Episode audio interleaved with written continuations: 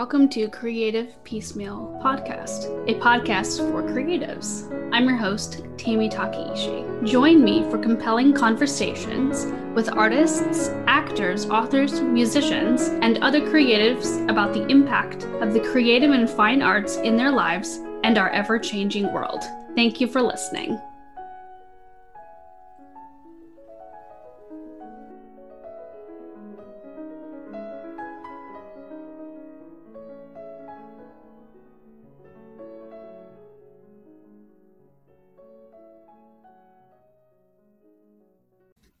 And welcome to Creative Piecemeal, a creative arts podcast. My name is Tammy Takeishi, and today I am with musician Thomas Echols. Thomas Echols is a guitarist, and his work is an amalgam of classical, modernist, and pop music forays. And he's currently a visiting artistic director for Austin Classical Guitar. He's also involved in an experimental pop alter ego, Man Woman Friend Computer, where they create songs that unfold into meandering compositions.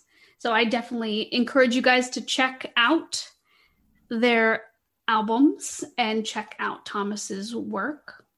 And I'm really excited to have you on the show. Can you tell me who or what inspired you to become a musician? Hi, Tammy. Um, oh, and can I make one correction to the to the bio there? It, uh, I'm not currently artistic director of Austin Classical Guitar. Oh, oh, my apologies. I, but I was guest uh, artistic director in, in the past. Um, but yes, um, so uh, uh, the person who inspired me to be a musician is is my dad. Um, he's a self-taught guitarist, and so I, my earliest memories are of him playing guitar, and he, you know, and and I always remember wanting to play guitar, and you know, so my dad's an inspiration there. Oh, that's really lovely. Do you guys play guitar together ever? Yes, yes, we do. We uh, we um, whenever we you know get together, we I mean, not always. It doesn't always happen, but we'll get together and uh, yeah, play some songs and stuff. Yeah. Oh, very nice, very nice. I'm sure they're very proud of of you and what you've done. Oh, that's nice. Yeah, I think I think they are. They're very yeah. so obviously guitar is something that, you know, you grew up loving. Are there any other instruments that you would want to play if you could? I I love the cello. Um, I took a bunch of cello lessons for about four years, but it was a long time ago, and so I can't play cello anymore. And uh, and I love that instrument. Uh, or or um, so I would probably pick cello because it's so beautiful. Um, or or I mean, I can play piano a bit, but uh, but I'd like to be much better at piano than I am. So that's uh, that would be something. One of yeah. those. Because because I I play a lot with synthesizers and stuff, so it would be fun to uh, to uh, be really like virtuosic at piano. It would be really cool. those are all great instruments, but you know the guitar um, and cello they're they're not super related, but there are some very interesting things that you can only do on guitar. Oh yeah, oh yeah, totally, totally. I mean, when I was uh, when I was younger, I mean, when I was in my undergrad in music school, I took cello lessons the whole time, and I had a lot of cello envy, and even talked to my cello teacher about how you know I'm secretly wishing I could maybe become a cellist. And um, but then uh, as time went on, and as I became more immersed in guitar, which has always been my first love, um, it really uh, became clear to me that it's far and above my favorite instrument. I, I love the guitar very much. it's definitely a good one. So, what is something that most people who are familiar with your work wouldn't know about you? Uh, I think most people that are familiar with my work would maybe not know that I was um, like these days, they wouldn't know that I was in like a punk rock band when I was in my teens that played a whole lot of Minutemen. So, uh, so that would be uh, Minutemen's like a punk band from uh, from uh, from San Pedro, California. That I I grew up uh, uh, really idolizing them and and learned every guitar line from those songs and um, from them. And so that would that would probably surprise people who are familiar with my work now that that that's part of kind of my musical DNA because it doesn't really connect to what I do in a obvious way. yeah, I was actually wondering, you know, did that music influence your creative expression today at all? I think you, you know, I mean, I mean, combined with kind of my first experiences of of playing and and being kind of a self-taught musician from my dad who was self-taught and uh, and he kind of encouraged me to be self-taught so in the early years it was a very diy kind of punk type of thing in my experience.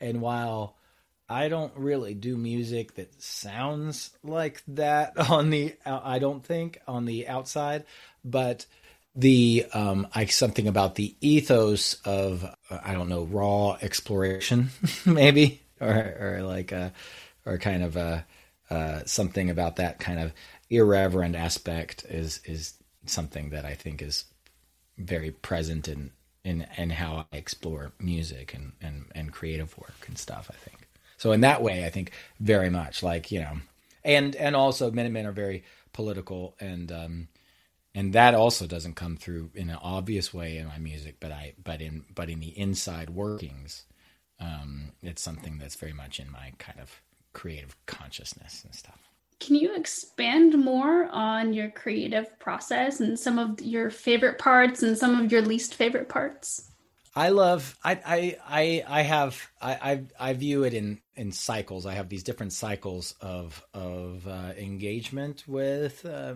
musical work and my creative work, and uh, so I'm a big fan of uh, learning and. And I think when I was younger, I was always maybe a little paranoid about having writer's block or something. So I have all these ways of engaging with music that I shift gears to when I kind of run out of steam in one way. So one way would be like uh, practicing things on my on my instrument on the classical guitar, and then another way would be like exploring sound design on a synthesizer, and another way would be I do a lot of improvisation, and I'm a acolyte of this of a jazz musician and teacher named Barry Harris, he, who's really important to me, and um, so I improvise through these different structures that are really kind of a big system that Barry kind of came up with that I love. So I guess um, without being too meandering, I switch between gears a lot, and I have a lot of improvisation in my creative work. And I do, and as soon as I like kind of feel like I'm not having good ideas, I switch to learning pretty quick, and I learn new things that then become kind of fodder or part part of my what I do later. So that's so so to me, kind of creating and learning are two sides of the same coin. That sounds like it's very productive, though. I've kind of come to terms with more recently in my life because I've always been worried about being unproductive or feeling like a procrastinator, but I realized that I'm uh, fairly productive, I think. now, yeah, it's a pretty productive cycle. Mm-hmm. Do you feel that you were able to stay productive and stay creative during the pandemic, or has that sort of shifted how you look at the creative process? Yeah, you know, I mean, I okay, uh, I feel a little self-conscious talking about it because I know a lot of people have had a really hard time with it and um, I have a lot of compassion for that and I and I and and I think that's really, you know, something, you know, important to acknowledge. Um, in my particular experience, I am uh, I've I've had a uh, very productive it's it's been a, a better better for me in, in in my personal like if I ignore that the suffering that, that a lot of people have gone through, and I just think about my own experience of it, I, have I've uh, I thrive in in kind of isolation in my creative work, so I uh, so it's been good for me to be able to do that, and um, yeah, so I've had a very productive year in that way. Um, so in, in, in, a way, it's kind of and and just the experience of uh, when when things kind of shut down and you know performances that I had were canceled and things. I just it allowed me to focus in every day when I woke up a lot more on like what do I need to be working on right now today for for me because there was a period of time there where yeah the, all of the uh, things kind of got canceled and um,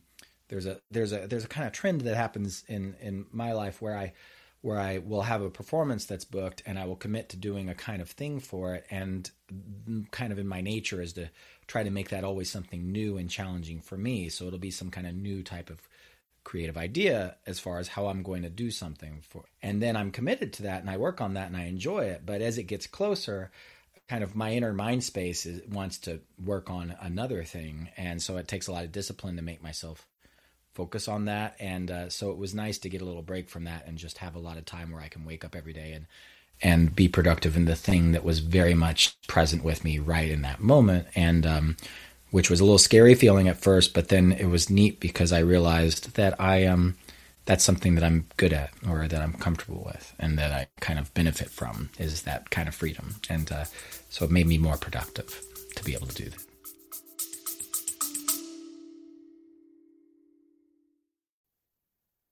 If you've been feeling burned out, stressed, overwhelmed, or exhausted, the resources and courses at the Self Care Institute are here to support you.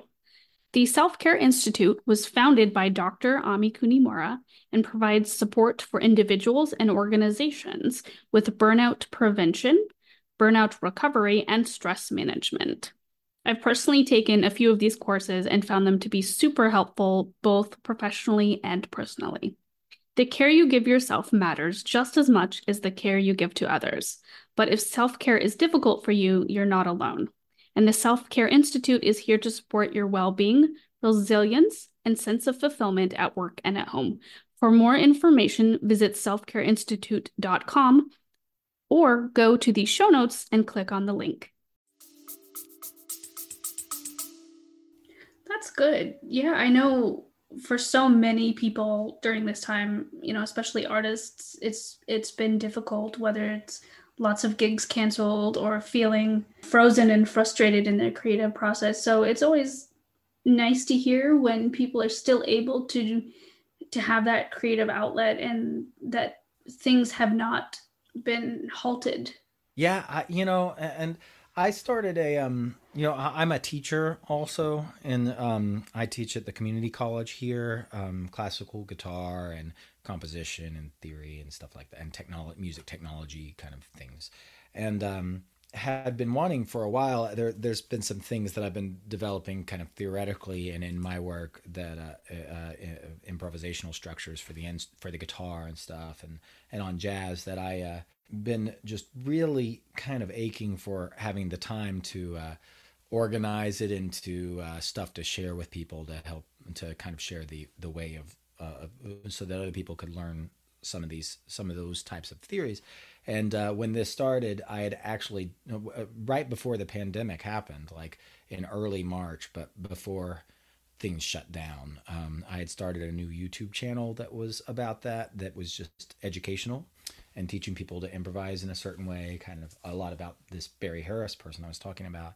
And it's been and and I've had a lot of time to do that channel this year, and that's been a really fun way of engaging with people too, and kind of finding finding a different audience in a way. And um, and also it's pushed me to explore ideas in my own composition and improvisation and a kind of so that's like something that wouldn't ha- I wouldn't have had the time, even though I started it before this before COVID really hit, I uh, wouldn't have had the time that I've had because of all the cancellations um, to really devote to that.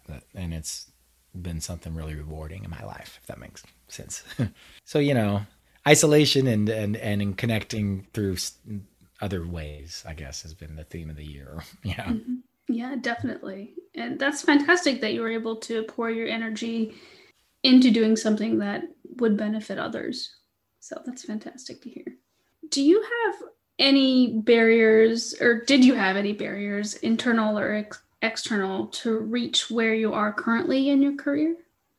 Oh, yeah, there's been a, I mean, I, I would not be able to enumerate all of the barriers, but yeah, so many, I think for me, part of what I love about being a, a, an artist, a creative person, or whatever, um, is uh, is that it gives you a real kind of um, like a dojo to to overcome yourself over and over again with, and um, or at least that's my experience of it.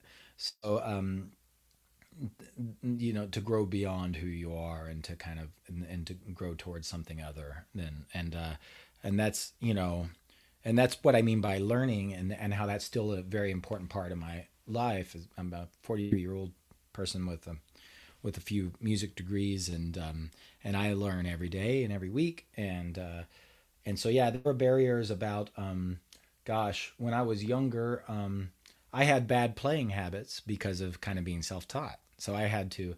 I think the most significant thing I had over in my life was some habits in my in in my hand, my right hand in particular, in my playing mechanism, so to speak, uh, that have to do with really nuanced things about how your fingers move. And um, a really incredible teacher here in Austin, Texas, named Adam Holzman, who is the professor at University of Texas. He kind of, uh, I mean, not to be over dramatic, but he kind of changed my life, or or kind of saved my musical life in a way. He showed me how to fix these these things that were a major block to me, and I and I would have never been able to do the things I've gotten to do without overcoming those. And it was really like I kind of had to strip myself down for it was like six months where I was just playing like one note over and over again with one finger. I was not playing any music. It was a really I've never had a student who I've had to do that to. Like it was a really weird situation, but it was pretty major because I had been practicing so much in my life up to that point because I've always been an obsessive practicer and I had been ingraining some bad habits in my right hand, like in a really heavy way. So that was that's the standout. Uh, but then there's been lots of it, like non-technically not not about hand technique, but about like. Uh, inner life type of stuff. One of my biggest, I, I could say this, uh, uh, is that uh, one of the biggest challenges for me has been my tendency is to do work in private and uh, not share it with people and just work on and work on and always think uh, I just need to work on it more on my own. And so, like things like with my man, woman, friend computer project, to like share that with the world was like a personally for me kind of a, a, a really heavy thing to kind of muster the bravery to do that kind of thing. And there was a period in my life where it was kind of like a big part of my music self, my music musician self was hidden from the world, and um, and and that was tough for me. And I had to, and it took me a long time to kind of get to where I felt ready to uh, change that. So that that was a big. That's that's probably another. If I had to pick like three to five things, that would definitely be in the list of something. And it's still my tendency. I'll still I work on stuff for years before I show it to anybody. You know, like sometimes with certain aspects of of my musical work and stuff. So try to push myself to be a little bit more just kind of open and in the flow and and I think that's I'm much more in that place now and which is nice, you know. And so uh so yeah, but that's a huge ego stuff, you know. like a uh, bird ego stuff is a huge burden, like weird kind of chip on your shoulder conceptions about things and all kinds of goofy stuff that you know, as particularly as a young person, um, I know I've had a lot of, and and just kind of learning to uh, think in a in a way that's that's positive and exciting to you, and, and feels inspired, and you know, there's a lot. That's that's what I mean by like it's kind of like a dojo, like being creative person is kind of like it really makes you fa- come face to face with uh, cold hard facts about yourself if you like if you like record yourself if you like take things seriously and you don't just kind of like tell yourself you know if you don't just tell yourself i'm great whatever everybody else is wrong but you actually like kind of are different than that then it, it yeah tons of stuff you know it's good question. good question definitely like sharing like you said sharing that musical side of you it's it's it takes a certain bravery in because you're being so vulnerable and opening yourself up to whatever happens and you know but it sounds like good things came from it so there was a period in my life where where really all of my output was just as a was a, as a classical guitarist you know and um and only people who knew me really well knew that I like had all these other things that were important to me. And um so that was a you know because there's a thing in the classical music world there's a there's a thing and i'm probably being a little unfair and overly general in saying this but at least within myself i perceived a thing that uh that i felt like was a bias where people if they saw that you wrote songs or if you like played in other genres there might be an assumption that you're not a like quote unquote legitimate classical musician or you can't really play the repertoire or something like that. And so I was there was a period in my life where I was really really worried about like if I put out this album or something then like people are going to just all of a sudden assume that I'm not quote unquote legit or it'll delegitimize me or something like that. And that was a, that was a very scary thing in my life because I care about all of it so much, and part of what it, all of it is is definitely just playing the repertoire, you know, of the of the classical guitar, which I'm very much in love with. So, you know, those are scary things, but you know, you got to just, as James Baldwin says, you got to move towards your fear. Yes, very true, very true. I mean, I know you compose and you teach and you play, but if you could do any other creative art besides what you currently engage in, what would that be? I think hands down it would be being a uh, like a writer, like a novelist. I've always been I'm, I love to read and uh, and maybe I'll write a book someday. But I um but besides just kind of journaling type stuff, I do not and I don't even do that that much. I mainly write like notes about creative projects and uh, and like f- kind of philosophical underpinnings of creative projects and research. I write research for like music theory stuff, but it would be super cool to be like I don't know. I feel like that would be a really satisfying creative um, thing to do, to be a novelist. And you know, there's so many parallels in the creative process with writing a novel and their and composition.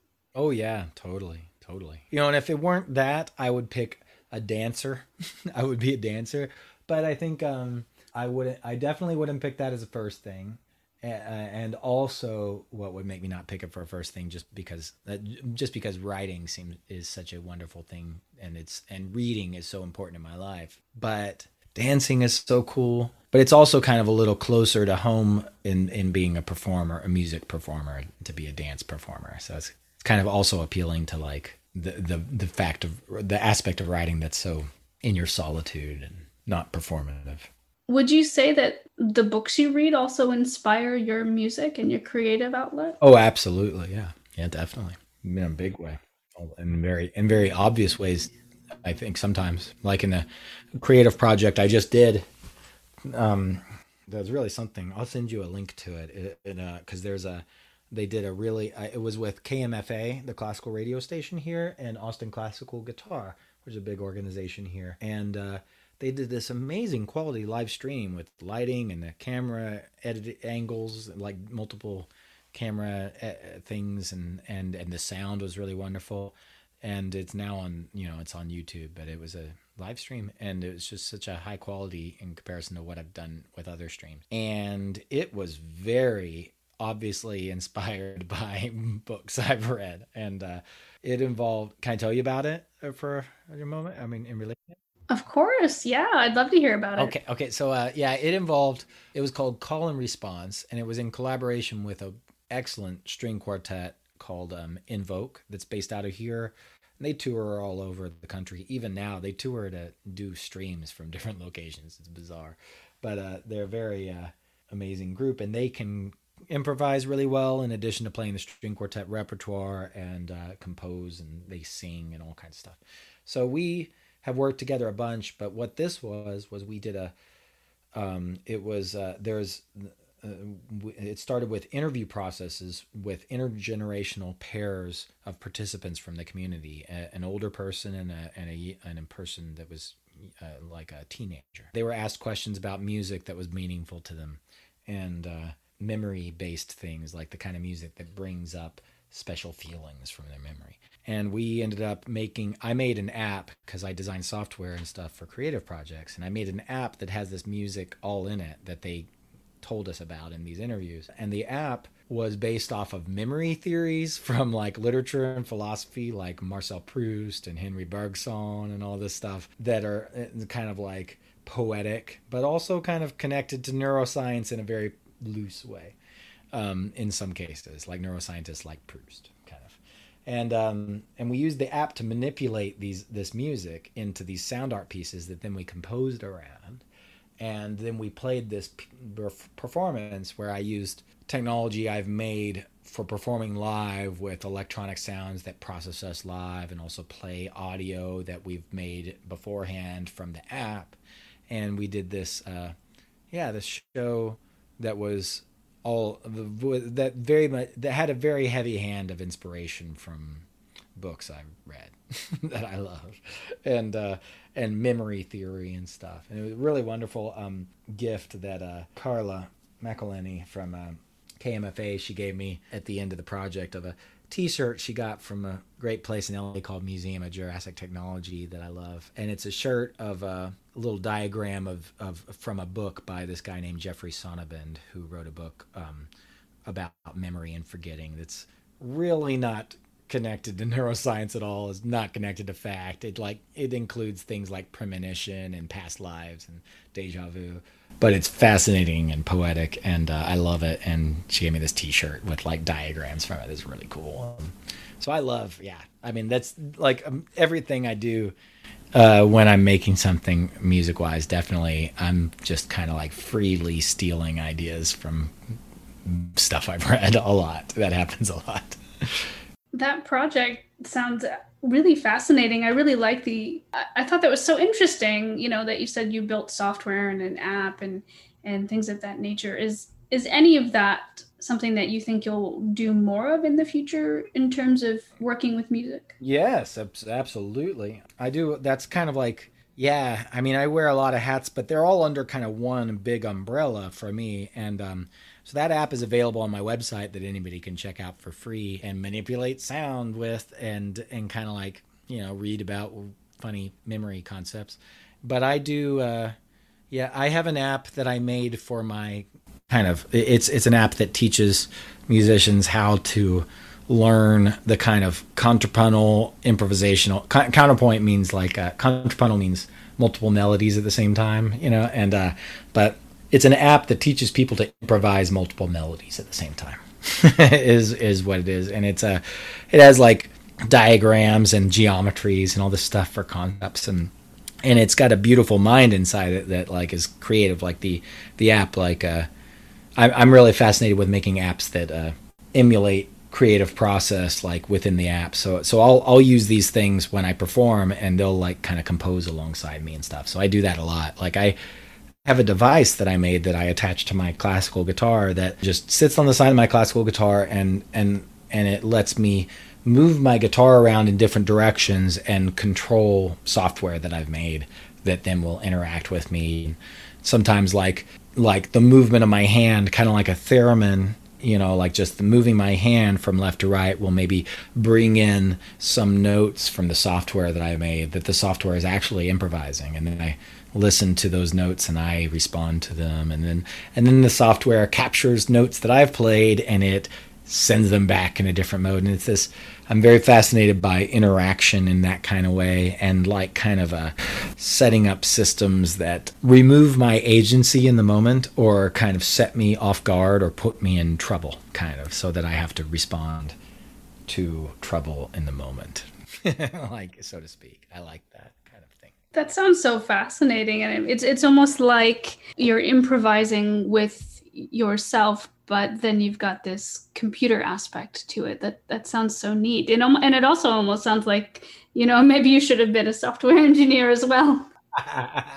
yeah, well, you know, it's yeah, it's it's the software thing is something that I started after I finished my doctorate, I um, was like, I need to, what am I going to do next to learn stuff? And there was a whole list of things that I really wanted to learn about more. And one of them was there's a programming environment called Max MSP that artists, like weirder artists, use to, uh, to, to make visuals for concerts or to make sound art things or to make things like what I make like say if you go to see a Bjork concert, like the kind of like multimedia experience you would see from Bjork, uh, she probably has like a Max MSP guru doing that stuff. I mean, a lot of this stuff gets done in Max.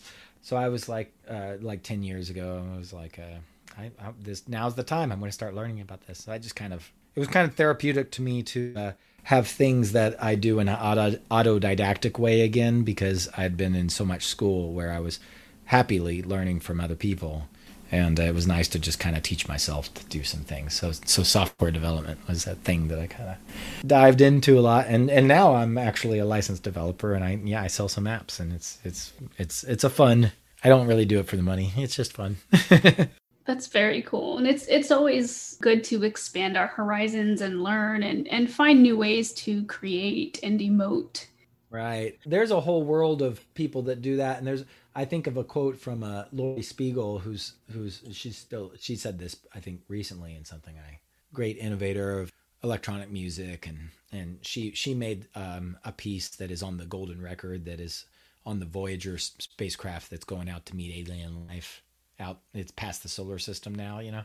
And uh, she's really incredible but she said something about just kind of codifying what it is. It's called algorithmic composition a lot is what i do. And uh, and it's like yeah instead of writing a piece of music you write a program that writes the pieces of music. And it and that program then could like change its choices based on user input with a joystick or anything you know like with a video game controller. And and in compositional process that's the thing like when you look at bach there's for example, there, from the Baroque era, there are passages of Bach where it's clear that he's doing a process that goes from this point to this point, and he and in another piece he would do the exact same process but in a slightly different way. Like it's kind of like a move, but the move is theoretical, and then he realizes it in this particular way in this moment. But you kind of look at it and you're like, he could have done it like this. And I do this with my students. I'll improvise through those things and show them like look bach could have done this or he could have done this or he could have done this. And that helps us to appreciate what bach actually did which is kind of the perfect thing that he chose to do. So when you think about that aspect of music then you think about algorithmic composition and you think oh isn't it fun to make something that can you can just kind of say i want process x to happen and i'm not really that concerned with which version you pick. I want you to pick computer it's like John Cage, composer who really opened the world up to that type of thinking, and uh, lots of other people. But um, but yeah, it's it's a fascinating world we're in now because there's a lot of that happening in composition. You know, I haven't really delved into that side of the music world in, in a long time and, and it's fascinating to see how much it's grown since right. you know since the pioneers like John Cage and Carl Stockhausen and all of those all those people, you know. And I'm curious, you've built these apps and other people have done things like that. Do you see those apps as being able to have other, pardon the word pun here, applications for other individuals, maybe not necessarily musicians? How how would you see that integrated into the world? Well, it's a really cool question. I think um, you know, there's a lot of ways that can go. The first thing I think of just because of where my bent is because I I am uh, where my kind of inclinations are is as I said like is when I say I'm a teacher I, I view teaching as just another extension of being a creative artist. Like it's if I hope I don't regret saying this or it sounds weird but like okay so like I do my own practicing and then when I teach a student I'm kind of like it's like practicing students or like showing them how to practice. So then like i'm kind of meta it's like i'm practicing too when i'm practicing showing them how to practice you see it's like an extension of my own practice of me in a way or something so uh I, that didn't sound as weird as I thought it would, I guess. But um, but uh, like meta creativity. meta, it's like meta teaching is meta creativity, you know. And uh, and so then when you make an app, it's it's meta music in a way because it can affect the way people make music, right? And then uh and then but then there are applications like when you look at sound art and things where you make a which is a trend now that's happening a lot and uh, and that I've done a bit of. And so you make something that you know th- there's ways that I think sound art will become more and more part of our just normal wor- world where you're like you're in a town and maybe the city and this happens now but the city pays for a piece of sound art art at a corner or like you know that you can interact with while you're waiting for the bus you know or something and then that I, I wouldn't be surprised that that kind of thing becomes less of like a framed event, but it's just part of our normal experience when people are shopping and stuff. There's sound art things involved and everything, you know. It's just I think we're going. I mean, I don't think it's outlandish to assume that the whole multimedia art thing is going to just become co-opted by corporations and like used in good and not so good ways in all kinds of ways and just kind of infused into our life you know? But i think but that's like big i'm like talking blade runner now but uh, but it's like uh in the simple present what i was going to say is that i think about teaching a lot. And so i when i'm making apps and things i'm always kind of thinking like how can i take i'm not really as interested in because there's people that do this better than i would anyway already I'm not so interested in like making an app that teaches people the standard way of looking at music. Like, hey, here's how you listen to intervals, or this is how you read notes, or this is how chords are made, or something. There's stuff that does that. I'm really interested in apps that take something that's pretty massively complex and makes it reasonably complex for people. And like you can do that with non musicians too, where you can make like apps that are kind of gaming things and the end result is that the person playing with it even though they're not a musician and they're not using the app because they're trying to become a musician maybe they hear multiple melodies at the same time a little bit better by the time they're done with it.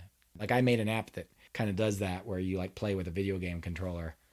It's not publicly available. I just put it in some sound art pieces. But uh you play with a video game controller and it makes little balls move around in a way but then when the balls move contrapuntal lines like polyphony happens and it kind of encourage a person because they have agency over it. They can choose how many balls come in and they can choose their relative direction and it kind of guides a person through their eyes to wake their ears up to hear what the lines are doing. Because because i think a, a thing that happens that i've experienced a lot in students is they'll hear like something contrapuntal from bach or something and they won't realize that there's multiple melodies happening at the same time. They will hear it as a series of chords and be confused and I'll be like, no, just follow this line. That's just one melody. And they're like, oh. And then what about that one? That's another melody. Oh. So it's like when you haven't been playing classical music on a piano or something, it, it can be hard to hear that kind of stuff. So, so I think about educational stuff is what I mean to say a lot. But I think, but I think apps and multimedia apps and multimedia art are going to just become more and more part of our life. I think, true, honestly like in the next 20, 30 years.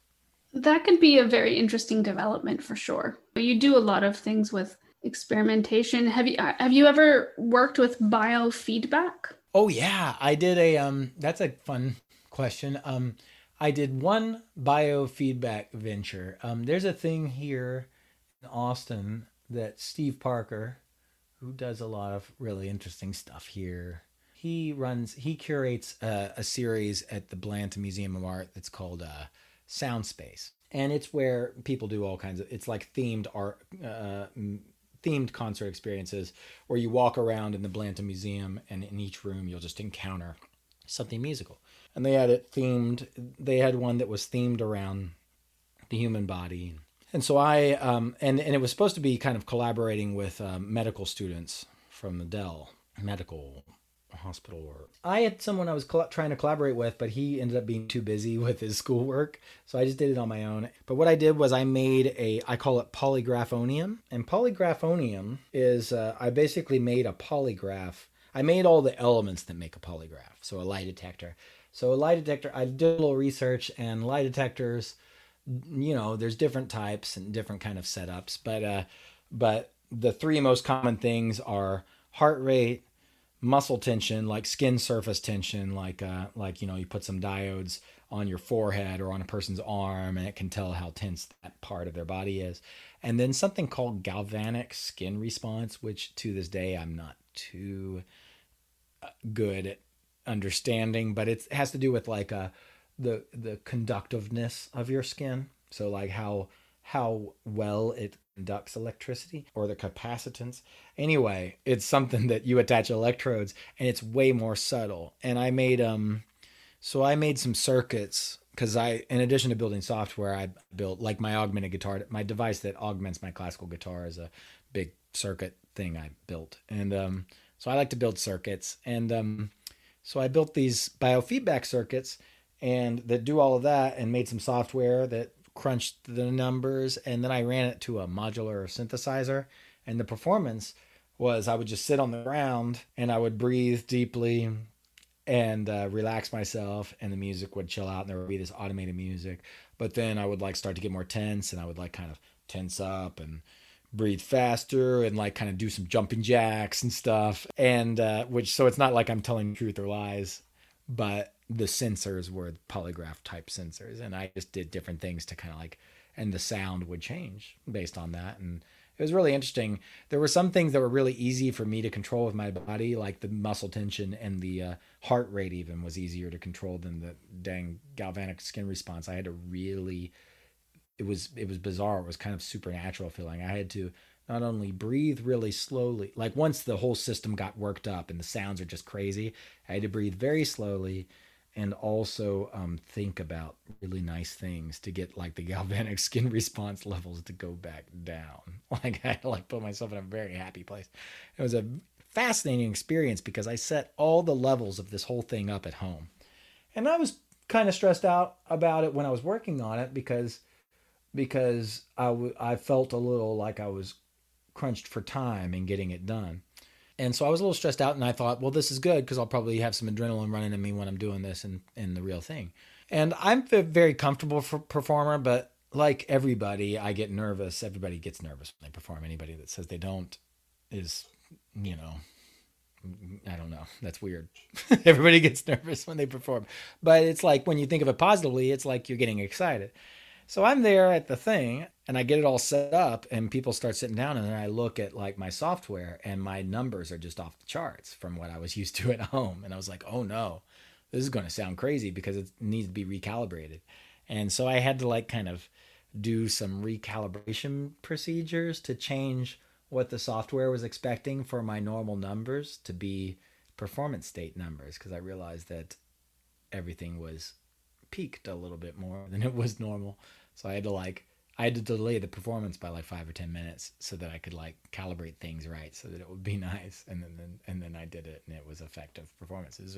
But it was fascinating learning experience in that way because I was because I felt pretty normal. I was like, wow, this is really this biofeedback stuff really works because it's telling me that like my everything is keyed up when when performing in this fascinating way. it's weird, heart rate and everything. So yeah, I did that once.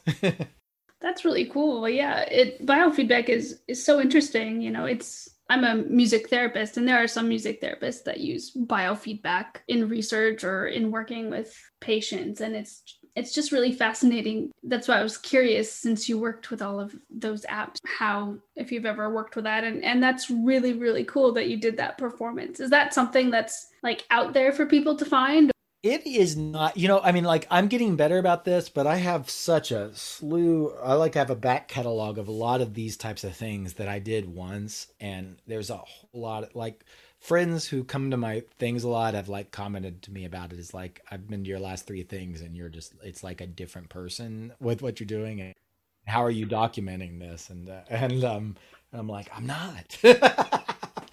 I'm not really, but I have the software still, and I still have the circuits laying around somewhere. So maybe summer pro, you know, it's I, I do have things like that that I'm like gonna put into a portfolio at some point. I'm getting better at that, but no, there is nothing of that besides the one the people that were there when we did it. But I'll do it again. It was it was fun and it was effect. It was actually I was excited. You know, it's weird. Another thing about that biofeedback with music and art, uh, music sound based biofeedback projects have a have a fascinating problem to them that I think everybody that has done it once experiences. Uh, I've done a couple other things that are kind of of this that have this quality too, but not with biofeedback. So think about it this way: some things are controllable, but some things are like the numbers that you get are almost like chaos, you know. And so, like, say if you attach biofeedback node to a plant. Like people, that's a real trend people are doing a lot. So, so you attach like you can attach like galvanic skin response and all this stuff and the conductance to a plant to the leaves of a plant, and you'll get readings off of it. But those readings, you know, you could also just attach nodes to that same plant so that everybody can see it, and you could not hook those electrodes up to anything and just make your thing happen, your software make music, and you could just lie to everybody and say like it's reading off the plant. No one would know better, right? Because it's it's chaos sound. Because because while the plant does do stuff, it doesn't. It's not noticeably.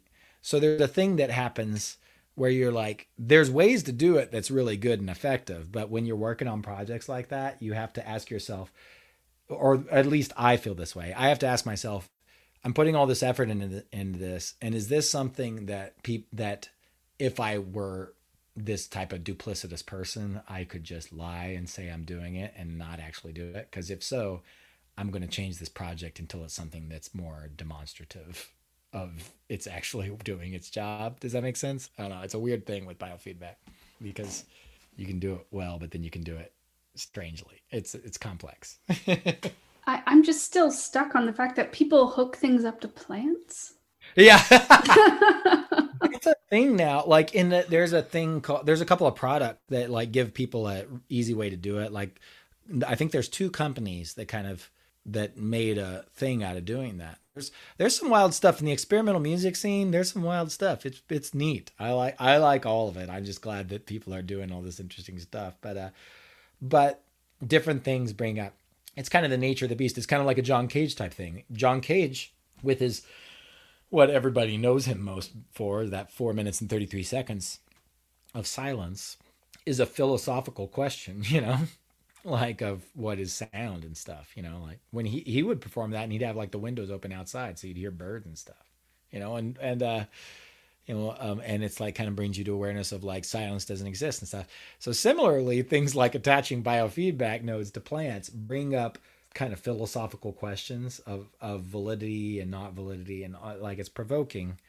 And there's definitely some things that are going to bring you an answer of like, I don't know, maybe not, maybe maybe there's a different way. Know, it's fascinating. But yeah, attaching things to plants, it's a thing.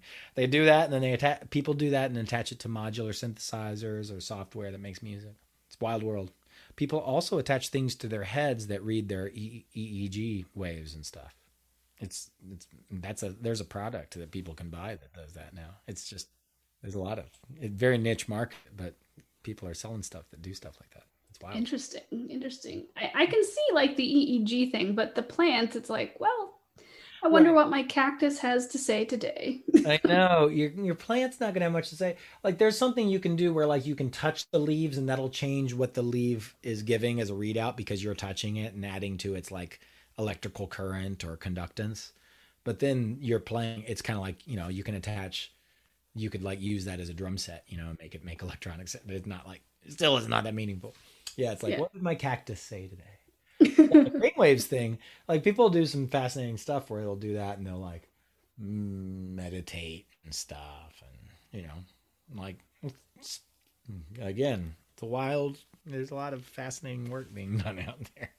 There is. Yeah. Mm-hmm. You know, and and speaking speaking of that, like if you if you were given an unlimited budget, is there something, a project or an idea that you would want to do that you haven't had a chance to do yet? Oh man, I mean that's a good question. That's a tough question, but uh, you know, I always have a problem with budget questions in general. I'm not very good. The way I work, I am always like thinking about like how I can do things myself for cheap or free or something or for a little amount of money.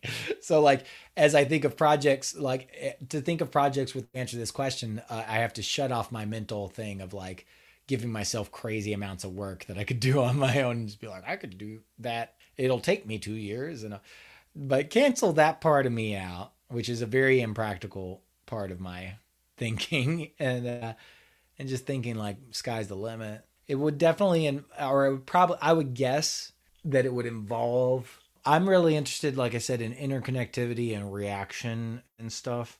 Um, and and I'm really interested in old forms. I have a lot of I have like five different archetypes of algorithms of, of software algorithms that emulate like old forms of contrapuntal composition, like uh, like different ways of doing the same thing.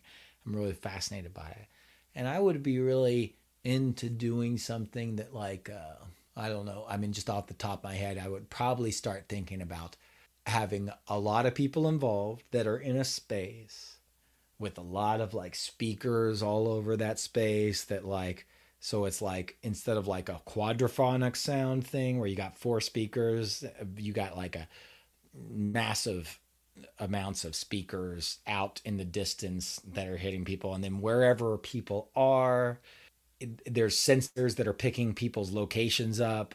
And when people move to different locations, that changes the algorithm of like the contrapuntal music sound that they're hitting with so that they're engaging with it in an interesting way but that it would like also kind of like make them aware of their agency. So like when you take a step to the left or a step to the right you're like oh that's changing the sound i'm hearing in a really significant way and i'm actually creating melodies by how i'm moving. But then it's you know done in a way where like an ensemble of musicians can like create at the same time with that because they're getting like notes that are put on a screen in front of them that the algorithm is sending to them that they can like then kind of improvise around or I'm just spitballing off the top of my head like stuff like big project stuff, but I know that a lot of speakers cost money and like getting people to like not because it wouldn't be just I would imagine doing something like that you wouldn't just have a bunch of people that are just totally newbie to it, but they would be like uh spent a little time investing themselves in it and stuff. I don't know. That's just off the top of my head. I really like interconnectivity. I really like educational experiences that are also artistic, like create, like they they're artistically satisfying to me, like both at the same time.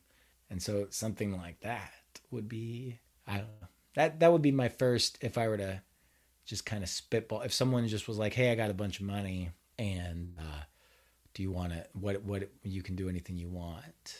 you know, it's tough because like then thinking of that, then like a, uh, because such an important part of me as a creator and stuff is very opposite end of that. All like that's it. That's scratching an itch that's important to me, but a whole nother part of me that's really important as a creator or project maker is just songwriting. Like I've song I've been writing songs my whole life and it's very important. And like this thing that we just did, I'm composing music for it, but I'm also as are the other string quartet players. They compose music for too. But in my compositional process, I'm like writing songs that are simple songs and stuff, and make and and like making album albums and making songs is really important. So then like it's like well. Another thing I'll share. Okay, so another thing that would be really cool is with infinite or with lots of money would be to make an album of songs that that but the album ah here yeah this is this makes me happy to think about so the album is not like a record or a um, compact disc. you know, no one uses those anymore, but or anything like that. But is rather a device like a box. Like I'd have like a Raspberry Pi in there or something, which is like a little microcomputer. But like a box that's like beautifully designed box, and um, you can hook it up to your TV wirelessly or whatever, and it's got little controllers on it, and it plays the album but the controllers allow you to control parts of the album and also move to tracks that are hidden tracks that might pop up by random and that are taking sounds from the actual songs, manipulating them or creating new compositions. And there's like videos also that are like music videos, but are also interactive, kind of choose your own adventure, some of them, and some of them are straight up. And it's kind of like you're exploring depth wise into the album through this like imagine like a little like a blue box that you just get as the album and you can hook it up to your HDMI cable or to your Wi-Fi and play it on your TV and to your speakers and uh and it talks to you and you can talk to it and you can explore kind of a created sound world that also has a narrative to it and um like kind of like a movie narrative kind of thing but to the world of music, and that includes songs and compositions and stuff. And that's something I've thought about doing as a spitball project for a long time, and I, I know how to do it, and it really doesn't cost money that much money to do, as far as like to do one of those, but to like mass produce it is costly unless eh, unless people are just willing to pay like 200 bucks a shot but it would be like cool to just be able to have that funded and then sell it for like a amount of money that people would want to pay for an album but it's this box that is an interactive world into the album. I think that would be the top thing i would do actually with infinite money. Sorry for the long answer but that's what i oh no that's fantastic. All of those ideas sound so cool but I, I definitely really gravitate towards that that last idea about sort of an immersive experience because you know in the old days you would get an album and you might just be able to like listen to it over and over and read the liner notes and maybe watch the music video and that's about as much as you could get right. you know but but this is like that would be sort of a whole different experience really being able to experience the music there's a in a whole new way it makes me think of there's a book by um, julio cortazar that i really love that's called hopscotch and hopscotch is a fascinating book because the way it works is um, as he says in the in the prelude to the book it is he says this book can be read in at least two ways He says you can you can read from chapter 1 straight to chapter 27 and then stop and just put the book away and you're done.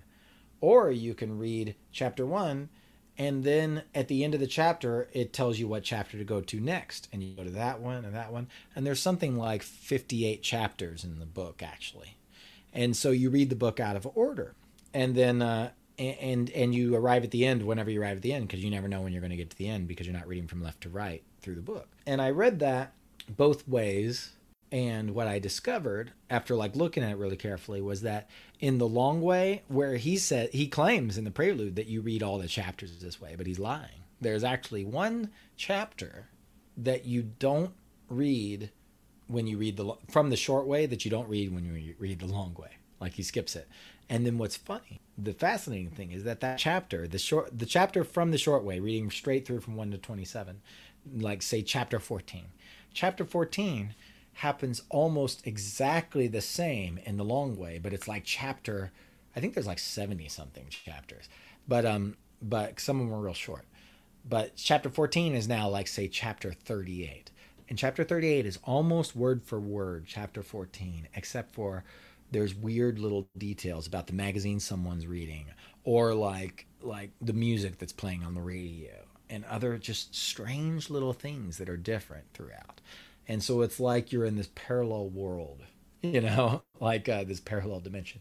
And it was, it was a fascinating thing when i that really i think that really impacted me like reading noticing that and reading that and yeah like something about like yeah you're saying like reading the liner notes on a record. But yeah like like if you could kind of like go into the liner notes you know into this like kind of like depth of like that exploration while you're sitting there with your record listening to it sitting back and like reading the liner notes looking at the pictures. But you're like uh, going in and you find these odd i'm really fascinated by things that are almost the same but a little different. Like repetition in art is really fascinating to me. So like you could do a lot. When you when you have a box that just has a bunch of algorithmic stuff in there like you're not going to like wear it out by like adding like another 30 things that someone's hardly ever going to find but then it's like a little easter egg in there. There's a lot of fascinating things like that to me about it.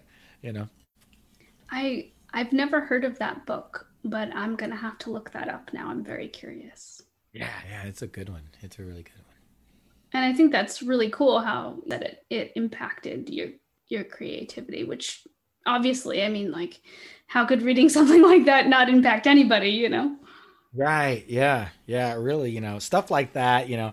I mean there's been a bunch of stuff throughout life that like that where i like i encounter it like a movie or a book or music thing or something i'm like oh this is possible okay this is possible. You know and you're just like wow you know that that book was definitely one of those where it's like this is such a simple idea but it's so i didn't know this existed. It's really neat you know?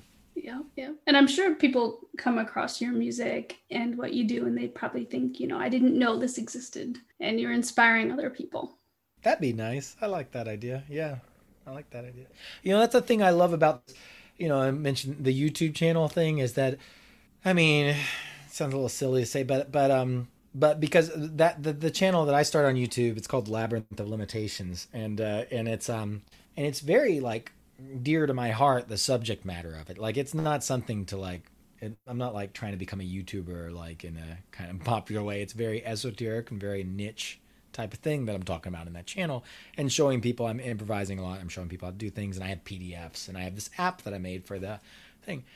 But what I'm getting at is that I've never experienced the direct communication that's possible there because it's like really a social media thing. YouTube is when you do it in a certain way. So it's been really fascinating to have this kind of feedback from people where they like have expressed some really encouraging things about like I hadn't thought about these things this way and it's like affected my practice or way of making music in an interest in a cool way. I, I feel like uh, it's turned a page in my musical in my creative life where I'm I'm like uh, uh, uh I'm I'm awakened to being aware that like you know stuff that seems obvious to me because of course it's just what I've come to is like could have the same effect to somebody else maybe that uh, that other things have had to me. And that's encouraging. It's fun.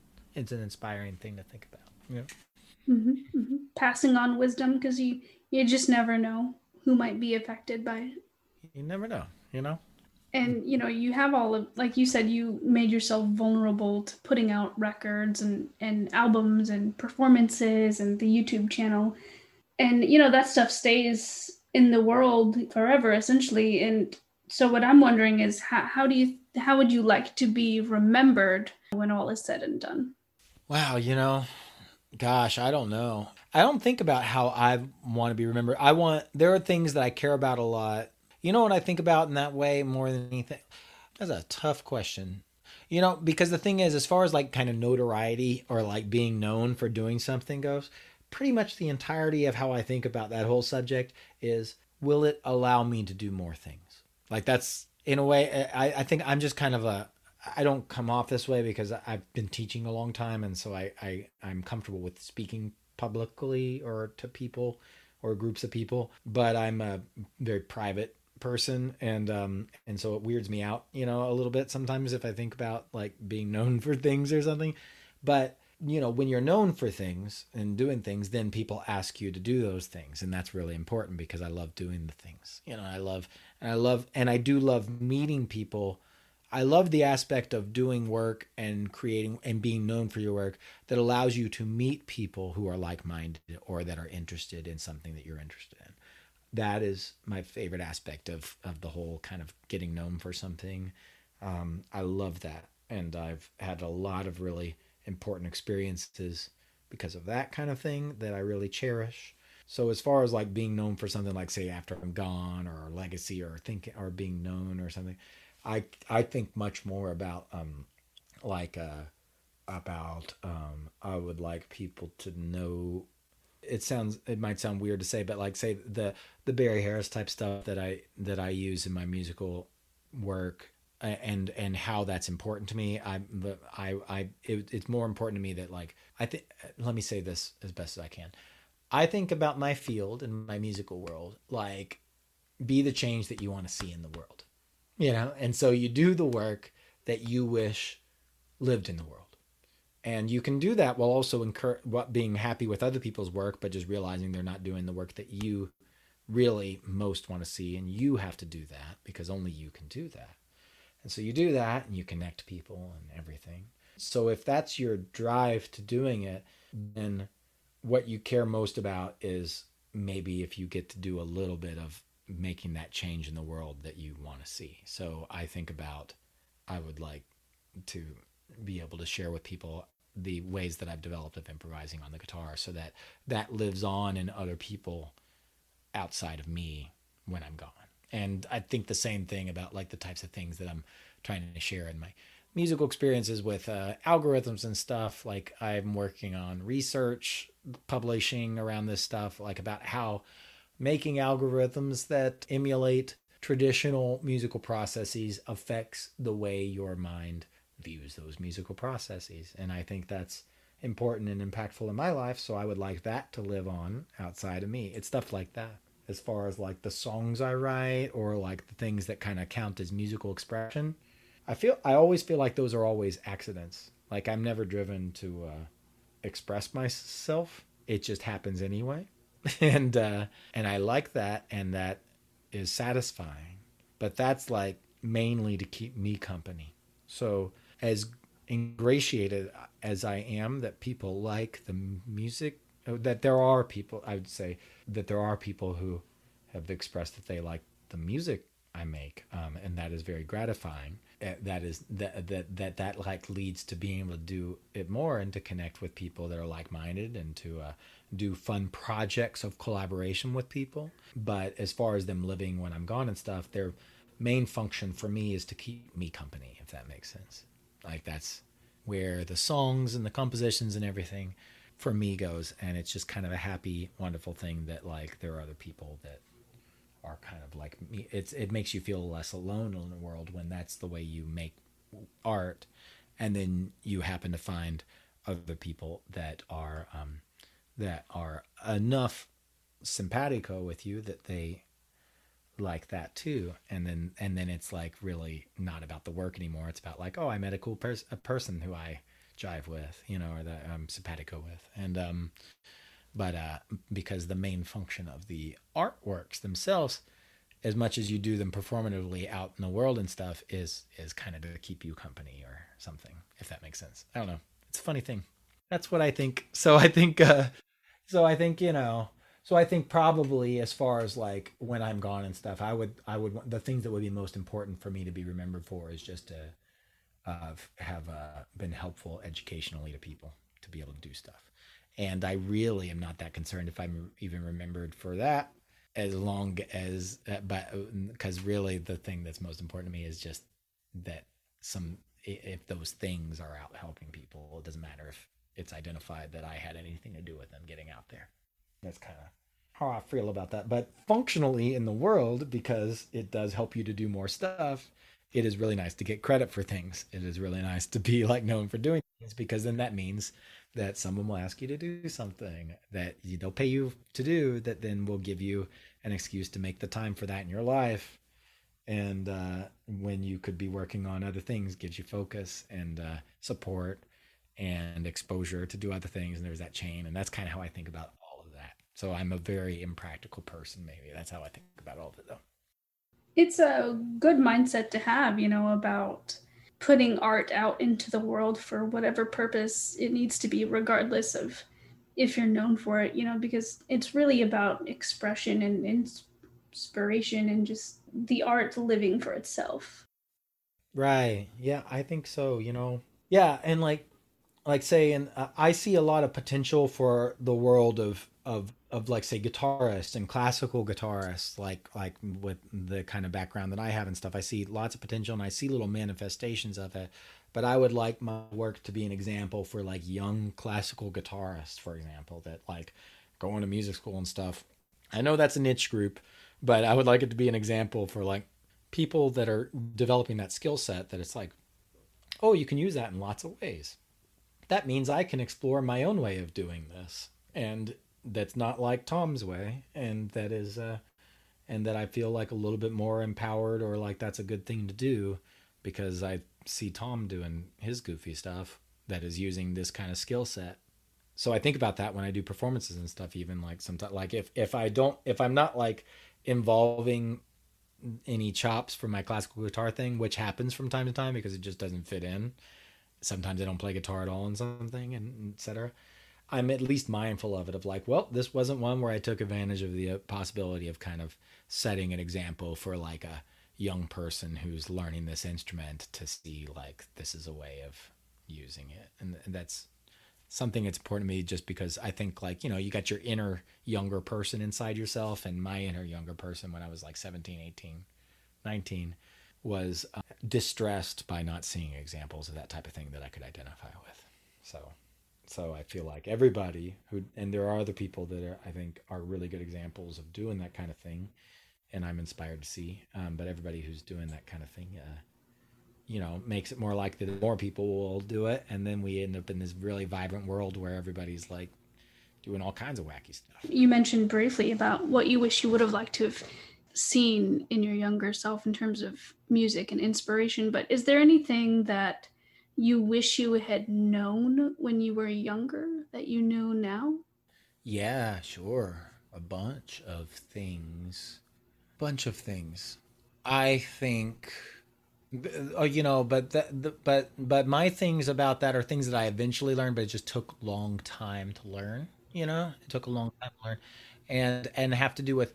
I mean, like every to me, everything in life is all kind of connected together. So like, I I'm not I, I'm happily feel like a relatively cohesive person. So that means like kind of personal things in life and music and art making everything real kind of connected.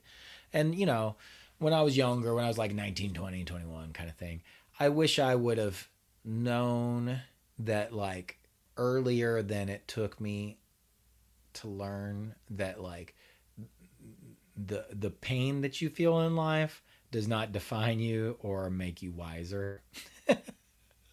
that's a you know. But uh, uh, like Emerson said something like that. He said, uh, "The only Emerson said, I think this might be a direct quote even, but I said uh, from his essay on experience. He said, um, "The only thing grieving ever taught me was how shallow it is." Now, I don't mean to mitigate anybody's pain or grief at all, not one bit, but when I was younger, as a young person and stuff, I I um was in a place where I believed in cheesy myths about art and music that uh, that like includes a belief that if your life is such that you have some grief in your life that that might have some kind of value to it as far as giving you gravitas or depth. And um, and as Emerson said really what it is it doesn't have anything like loss is loss loss is loss that's the worst thing about loss in life is that it is loss and that you don't that the best thing you can learn is that that's all there is to learn. And that's what makes it so tragic and uh, part of the human condition is that you don't all of a sudden become a wise person with lots of insight because of loss. You just have loss. And so uh, that's a little heavier than i think that question needed that to be. But when I was, yeah, when I was younger, I think I wish I would have, someone could have just really put that into my head when I was like 18, 19, or 20, or whatever. And, um, and I think, uh, I mean, there's a lot, I mean, it's like, it kind of the way, it's hard to answer that question though, too, because it's like the things that you have wrong in your life, if you challenge yourself to grow through them and move around them and, aren't just self-satisfied become the process of moving around them becomes an important part of who you are and makes you learn more. For example like a metaphor that kind of sums it up for me a bit is uh, i had as i mentioned before i had some pretty heavy technique problems in my right hand and i had to do some pretty heavy stuff to fix them. And i know for a fact that that experience along with being taught how to teach the instrument from one of my teachers but that experience uh, helped me as a teacher, a better teacher by uh, kind of my understanding of those things. And if I wouldn't have had that experience, that was that probably set my performance career back some, and probably uh, and was and was difficult. Um, I wouldn't have had that. So you know, so it's kind of hard because like if you wish like yourself to have the knowledge that you gain, then you miss out on the experience of of moving towards that knowledge. But the number one thing that jumps out to me, and I see this in young people sometimes, is kind of like goofy cheeseball tropes about like passion or struggle or something that have to do with art that movies perpetuate that I don't think are that valuable to me. if that makes sense. It does. It does. Yeah, because you know, I mean, we can certainly tap into all sorts of different emotions to make art. You know, it's not just angst. It's not just grief. Mm-hmm. Yeah, yeah. The human condition is full of sadness. You know, so you don't have to try to hold on to it. you know, is what what kind of that's not me talking to anybody else. That's me talking to me and to my younger self. You know, is what I mean. I would never ever diminish somebody's, you know, personal struggles or pain or suffering or anything like that, of course. But um but with myself, you know, that would you know, I think that that would have been a, something that would have been good to hear. It was like a, you know, that kind of thing. It's interesting. Mm-hmm. Mm-hmm. Yeah, sound advice for sure. And uh, one final question before we go in your own words, what does living a creative life mean to you? I love that question. I um, that's something I, I talk with students a lot about that. Um, in a fun way, I have some really inspiring students that I really feel you know fortunate to get to talk about cool stuff with while we're in the midst of our just doing our more specific work. Things like this will come up. Um, I think to me, and and and see my favorite thing about creative life stuff is that everybody and musicians definitely i mean i i should speak of what i know more about. So just i'll just say musician sorry musicians. Um have this wonderful thing that we can take advantage of in our life if we want to which is we get to kind of define what it means to be a musician by our life. Each one of us does. In the same way as like kind of like uh, Sartre said uh, humans define what each human defines what being human is or what human nature is by their by their very life. Um, musicians get to define what being a musician is by their by each each musician's life and uh, and that's an incredible you know um, thing because from my viewpoint i mean free will exists but i don't know how much free will exists but i'm pretty sure it's not as much as we think. And uh, there's like you know and like like tolstoy in war and peace like talking about history and free will he's saying that like you know it's really a small fragment that that is actually about personal choice because there's all these constraints and all these situations around us. We have this little smidgen of actual choice and control that then it's kind of like surfing on a wave then the wave changes and you have to respond to it once again. So where does your free will come in? Like surfing on a wave is maybe a good metaphor. And so uh, as an artist and as a creative person as a musician you get to create the person you're going to become in a certain way in this particular part of your life while doing something that is sensually pleasing to do because it's a very pleasant experience to be a musician um, playing the guitar even if it didn't make sound i would do because it's just a pleasant experience to just play the instrument and feel the vibrations. If it made vibrations without making sound i would play the guitar. Um, and then the sound is is is the best part you know? And um, so it's this very like like pleasing experience um, but it also has this like broader kind of spiritual for lack of a better word um, uh, experience uh, where you get to engage with agency in who you become you get to like cast your you know gaze forward and say like i'm going to and that's where learning comes in i'm going to learn this i'm going to develop in that way. I'm going to, I can't do this now, but I will be able to. And once you can, you're a different person that you had some agency in making. And, and once you can do that thing, what invariably happens if you do this type of thing in the way that I've experienced it, you, once you get to the other side of that and you are the person that can do that thing that you couldn't do before, that you consciously chose to move towards, that being able to do that thing kind of changes how you feel as a person. Changes how you feel when you're making art.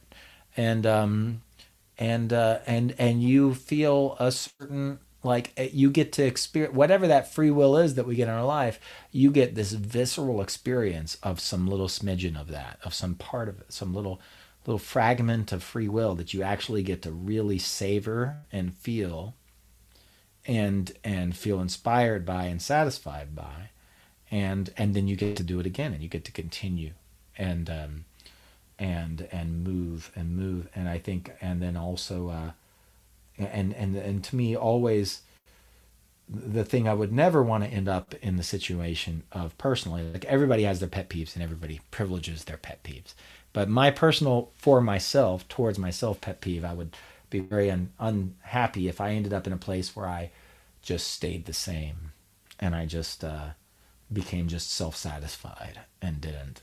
And I just looked back and I was like, yeah, for the past few years, I've just been the same, same person. Uh, dynamism is really important about life to me. And so, yeah, being an art, a creative person and doing art and stuff is about learning by learning, you invariably are questioning yourself and doubting yourself and seeing things outside yourself and moving towards that and then becoming that. And uh, and that's like really inspiring to me. So these are the things.